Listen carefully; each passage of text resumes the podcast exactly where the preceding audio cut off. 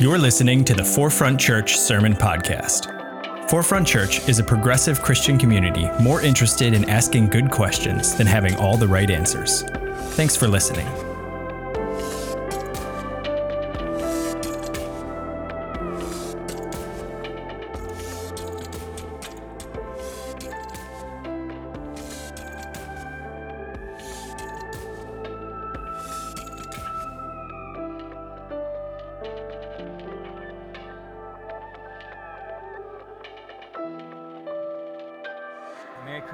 Forefront. I'm loving the energy. Yeah, how cute. Loving the energy in the room. So glad that you all are here with us on this last Sunday of the year to celebrate. So we've been in this Advent series in this season called Those Who Dream. And as I prepared for this Christmas message, I just couldn't help but stop thinking about all the dreams in my own life that have been like dashed or shattered, but then also all the dreams in my life that like far exceeded expectation or what I could have ever imagined for myself. How many of you feel that? Do you have things that you carry in this space, right, about our dreams? Jesus tells this really beautiful parable about a shepherd leaving 99 sheep to go find the one. And I, in many ways, for most of my life, have felt like the one. And eventually it felt like the 99 chased the one away. It wasn't that I wandered away. It was that I was chased out. It was that it wasn't safe. It was that sheep had some sharp teeth. And I had to go. And in 2015, that's exactly what I did. I wandered away from the 99, the church I was pastoring in Kentucky, where I'd been for 2 years. People always think I'm from Kentucky. It's very clear. To be very clear, I'm not from the South. I'm from Chicago originally. But because I always talk about my time in Kentucky, people often think I'm from there. Not that there's anything wrong with the South. We love it. Rachel, we love you. Thankfully, there was this shepherd that found me as I wandered into her care in 2015. Her name was Reverend Lisa Batten. And she, in many ways, welcomed me, this sort of lone sheep wandering, lost, not knowing where to go after I deconstructed my faith and not sure what I believed anymore or if I could ever be a part of the church or if I was going to be able to be a pastor anymore, which is the thing I had dreamed about my entire life. She welcomed me and she loved me into a space that I did not know I needed quite yet. She was patient with me and she was kind with me. Lisa journeyed with me as I deconstructed my faith and as I reconstructed it. She eventually encouraged me to go back to school and get an education instead of indoctrination that I had gotten in my bachelor's. She helped shepherd me through a process of being reordained because my former faith tradition stripped me of my ordination when I came out. She journeyed with me through a lot, and at my reordination service in 2019, she gifted me with this prayer card and these beads. And you should be able to see them behind me as well, since I know this is so small and folks online might not be able to see them. So this little prayer beads, this card explains what this is. She said, I started this prayer bead the day I met you. The large bead at the end is the beginning, a reminder to pray for you. The next beads were added after congregations or experiences we shared. The silver bead, when you started seminary, she says, believe. The 6 colorful beads are the I added each time we met while you were in seminary. The purple for your first church appointment or higher. The brass flower for your ordination. I hope these prayer beads help you, sustain you, remind you that you are God's beloved, Lisa.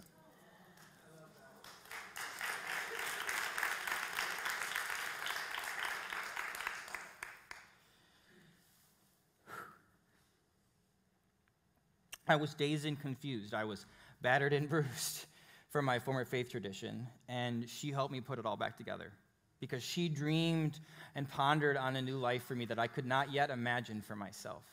But she saw a journey and a road ahead of me that I was too dazed to see, and she prayed for me, and she loved me into the existence, into that path.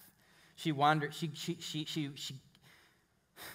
She wondered, I'm sure, many days where that journey would end, how that would look. I wondered. But that prayer bead at the end of that long journey when I got reordained was just this moment of a reminder that, like, no matter how many times sometimes I felt alone, I wasn't. She was there.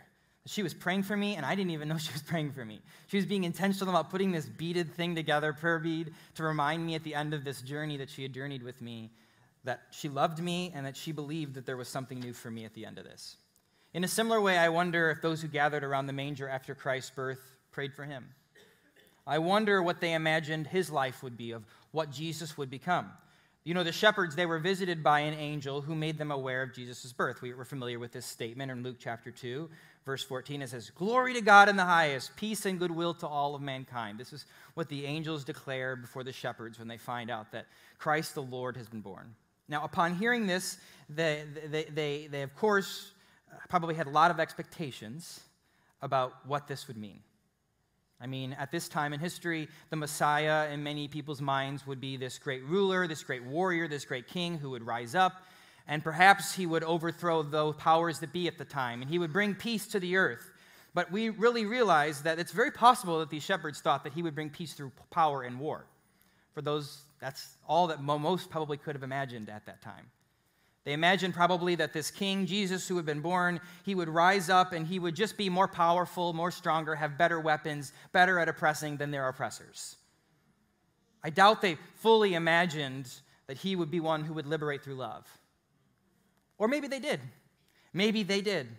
I think we can't miss it today that the Jewish people, they were under Roman occupation. The Romans controlled Jewish power and influence to ensure that they could not rise up and overthrow Roman power and rule. Well, similar today, the state of Israel occupies the Holy Land and it manages Palestinian, Christian, and Muslim power and influence to ensure that they cannot overthrow. I can't miss the juxtaposition of how our world works and thinks that somehow war and violence somehow works and will be a solution, and it has never. Dr. King says that violence begets violence. We know this is a sick cycle, so I have to ask myself, I wonder if these shepherds were smart enough to realize that.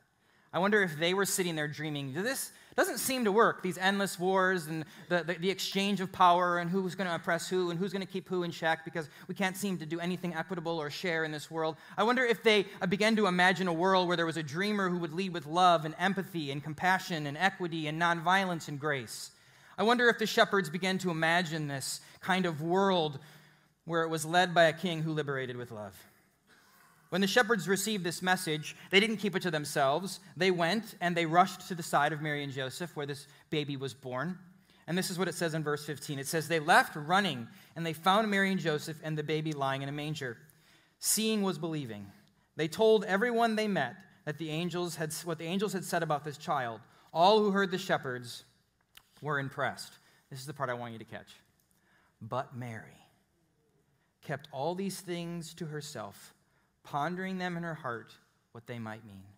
I think it's intriguing that while the shepherds are like losing their ever-living minds, they're like, "You're never going to believe what happened!" And they're trying to get all the Facebook video footage they can of it, and they're posting it all over socials, and everyone is resharing it, and this is amazing, and everyone needs to know. Mary's there. And I imagine her just holding this precious divine flesh, and just going, what in the world did I get myself into? What in the world is before me? How will I protect this child in this world? How will I raise this child? Why me? And my husband Joseph, he couldn't even seem to find us a place to have a proper birth for this child tonight. He had one task, one task. I carried this thing 9 months. Find me a place to lay a nest. Honestly, I don't understand. I'm sure she's just like, I'm not going to get angry. This is Jesus. I can't get angry in front of Jesus. I'm not going to lose it on Joseph in front of Jesus. And I'll wait until he falls asleep and the shepherds leave, and then I'm going to really let him have it. And we wonder where Joseph went. We don't know. We don't hear much of Joseph eventually. I don't know. Something might have gone down there. There's this tension, right, that she's experiencing in her own soul. She's pondering on this. Mary keeps these things to herself. I imagine she's dreaming of this child that she's delivered that will soon deliver her. Mary, did you know? I doubt she knew all that was ahead for her son's life. I doubt that she could have ever imagined all that God had. What she was holding in her hands exceeded all that she could have imagined for herself or her child in that moment. I'm sure it overwhelmed her. Did she realize what the Lord had placed inside of her would come to shape the earth? I doubt it. Many mothers, many parents, they never quite know what their children will do, but they have a vision, they have a dream, they have a hope. I know for my mother, when I came out, it was hard because it meant that there were certain dreams for my life that she wasn't going to see anymore. And that was probably the hardest part, was letting go of certain dreams she had for me and embracing the dreams that I believed God was revealing to me. Is she considering how drastically her life is about to change? Is she pondering if she can really trust a God who couldn't even provide a proper place for a child to be born? Is she wondering how she can protect this child or how her and Joseph can protect this child when they couldn't even seem to secure the right spot, a safe spot, a normal inn? Is she questioning her own mental health? Is she wondering, am I losing my mind by thinking that the angel appeared to me and this is the Son of God? Is she wondering if her family will come around and finally accept her and Joseph and embrace this child that they've had out of wedlock? Is she, like every parent, pondering the future of her child? Is she carefully considering the trials he will face and the goodness he will bring to the peace of the earth? I don't know. But she seems to have a very different reaction to Jesus' birth than everyone else. She holds them close to her heart, scriptures tell us, and she ponders them. Like the shepherds and Mary, I want to ask this morning, what dreams, both hopeful and broken, do we carry with us to the manger today? I imagine the hopeful or broken dreams of each character of this Christmas story, whether it's Mary or whether it's Joseph or whether it's the shepherds. How did Christ's birth sort of disrupt and fulfill and sustain each of their dreams in new ways, in unexpected ways? They each reacted differently to his birth, and his birth doesn't exactly align perfectly with any of their dreams for their lives, I'm sure. It's sort of, if anything, disrupted it all, which is a series we'll be doing in the new year. Disruption. You see, the circumstances around Jesus' birth were anything but dreamy. I mean, just think about this for me with a moment. Okay, we've heard this story many times, but I want you to just go with me. They're not anywhere near their home because they had to travel for a census. If I was Mary, I'd be a little tick. I'd be like, God, if you can literally put the Son of God inside of me, you could have just kept it in there a little bit longer until we got home from this census because I'm out of town, I'm riding on some weird animal, and I'm far from home and my family and our safety net, and we're far from anything and anybody that we know, and now this child has come, and we are not prepared for this. We have nowhere to go or where to stay. God, why did you have to do this now?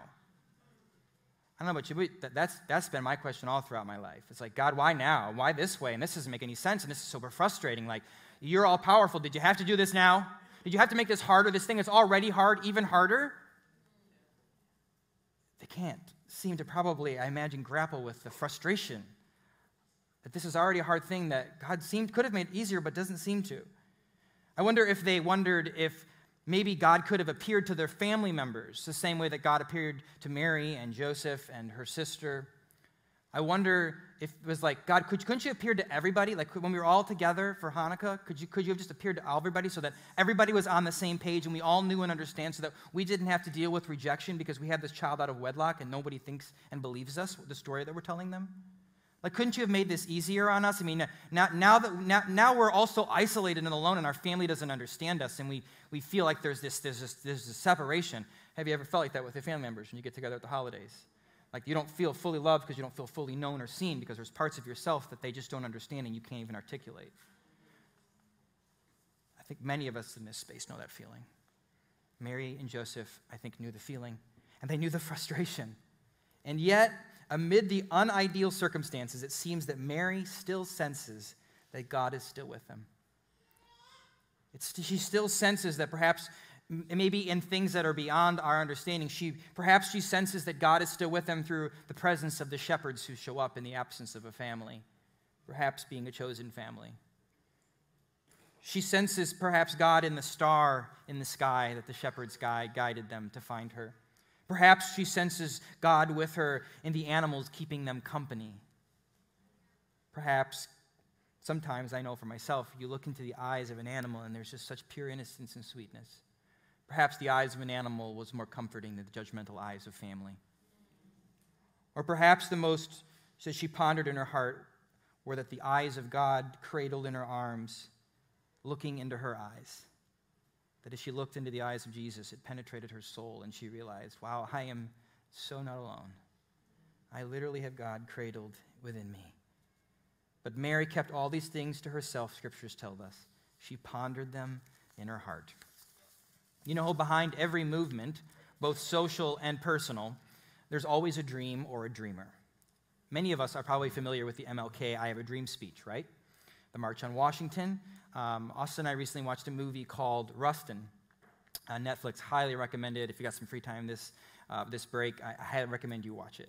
It highlights the story of Bayard Rustin, a gay black man who is at the forefront of dreaming a more equitable world for all. You laughing at my joke, or is there something on the screen? Okay, no. Good. I'm like, I love how that landed for like 5 of you. That was awesome. He had an ear and friendship for MLK, Reverend Dr. Martin Luther King Jr., and it was Rustin's dream to mobilize the largest gathering of people ever on the Lincoln Memorial for a peaceful rally. And he did this in order for there to be a movement towards fair treatment and equal opportunity for black Americans, as well as to advocate for the passage of the Civil Rights Act, which was ripe with debate and tension at the time. And the hope was that this strong presence and turnout would move senators and those representatives in D.C. to vote in favor of this. So while we are likely most familiar with MLK in this picture behind me, as he gives his speech of I Have a Dream, I want to draw your attention to the man standing right behind him. This is Bayard Rustin. Bayard had a dream to give MLK a platform to cast his dream and vision to America. Behind every movement, there is a dreamer. Bayard dreamt for MLK. So MLK could dream for us. When he said in his I Have a Dream speech, Dr. King said, I have a dream today. I have a dream that one day every valley shall be exalted. Every hill and mountain shall be made low, and every rough place will be made plain. The crooked places will be made straight, and the glory of the Lord shall be revealed, and all flesh shall see it together. Free at last, thank God Almighty, we are free at last. You see, reality is when MLK and Bayard Rustin did not see the full vision of everything that MLK shared in his I Have a Dream speech. They did not live to see it all play out. But you know what? If they had, their dream would have been too small. The dream needed to exceed their time and their generation, their point in history, because it took generations to get us to where we were, to the levels of oppression and separation and segregation. And it would take generations. It will take this stinking generation to continue to undo what has been done. If they only had a dream of a world that they could build in their lifetime, it would have been too small. It needed to exceed their lifetime, it needed to exceed their abilities, and it needed to exceed even their imagination. So similarly, I imagine Mary holding her son from the cradle on Christmas to the cross on Calvary, dreaming of all that he would do, dreaming and praying over his life and the impact he would have far beyond what her eyes could ever even witness. I imagine Mary on that first Christmas was so overwhelmed by the thought that all she could do on that first Christmas was just keep all of these things to herself and ponder them in her heart, what they might mean. So church, I ask you this morning, what do you find yourself pondering and dreaming about these days? Do they exceed your lifetime? Do they exceed your abilities, your expectations, your hopes? They should. They should. We must dream big. We must imagine big, and we must realize that it is not just up to us, but it is up to all of us. Some of us are dreaming for others to fulfill our dream, and some of us are dreaming things that we will fulfill. There were many things that Mary saw for Jesus, and I doubt she ever foresaw that he would die before her. And I know we sit on Christmas, not on Easter today. But I think it would be an injustice to not name the reality that so often our dreams don't meet our expectations. But our dreams exceed us and exceed our hopes for ourselves. And it was Mary's dream and Jesus' dream for the world that exceeded her. And she, I imagine, would be amazed today to see all that her womb bore into the world, the love and change that she brought through this little divine flesh that she nurtured and loved. And so I want to ask you, what do you find yourself pondering and dreaming about these days?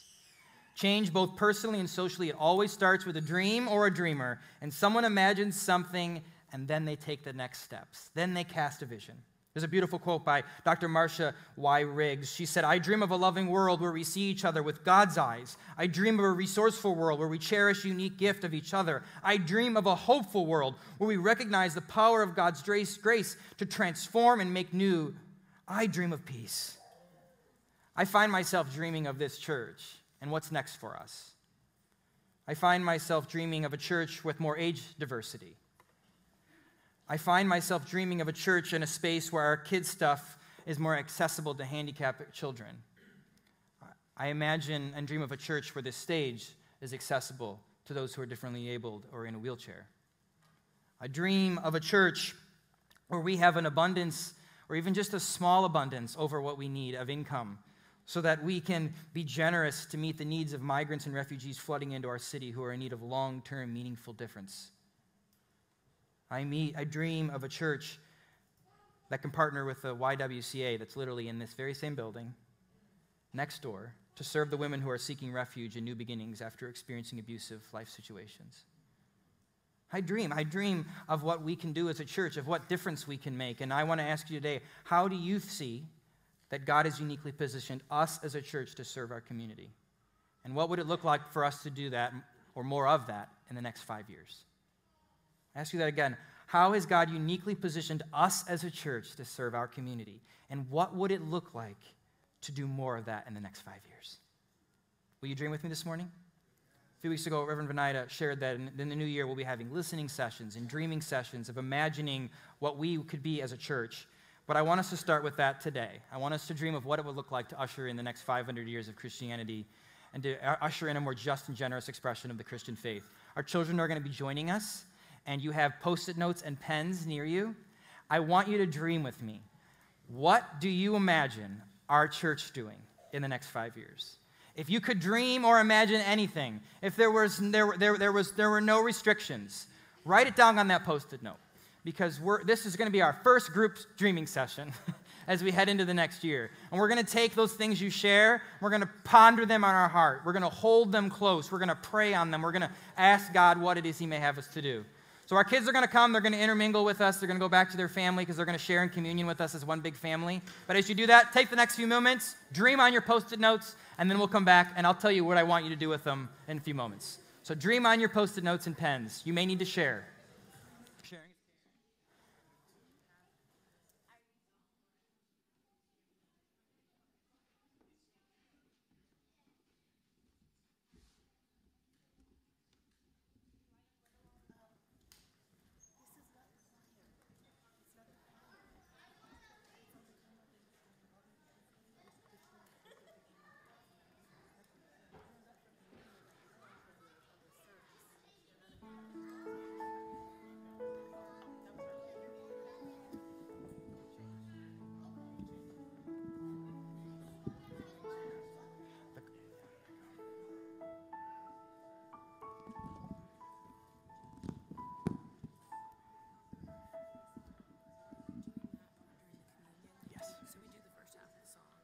They're going to come get communion, and they'll put the Post-it notes when they come up for communion.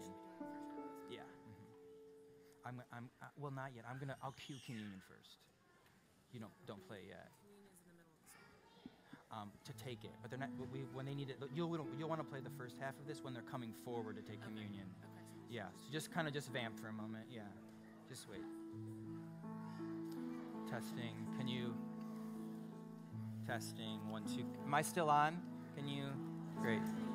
Okay, will you take 30 more seconds, whatever else you have, finish writing that. In just a few moments, I'm going to invite everyone to come forward. We're going to invite you to come and receive communion.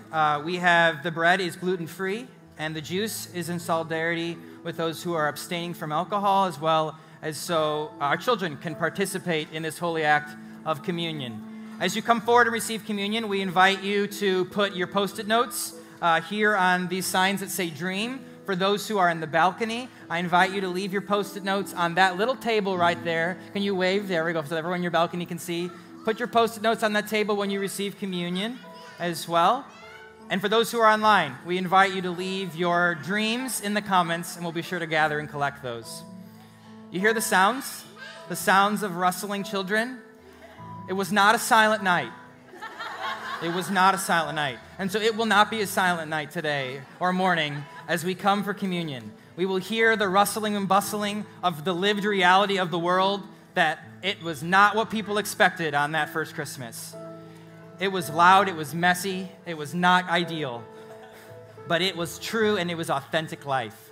So I invite you, I invite our greeters to come. I think that's, actually they're not in the space. So I will serve communion and Natasha will serve communion. We invite you to come. May you receive the body and blood of Christ and may you hold them. We'll take it all together. If your children can't wait, they can take it, it's fine.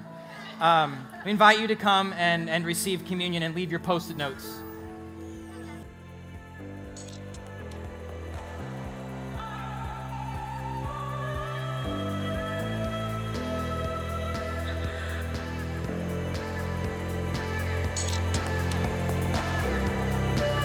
Thanks for listening to the Forefront Sermon Podcast. To learn more about Forefront and how we're ushering in the next 500 years of Christianity, visit forefrontchurch.com.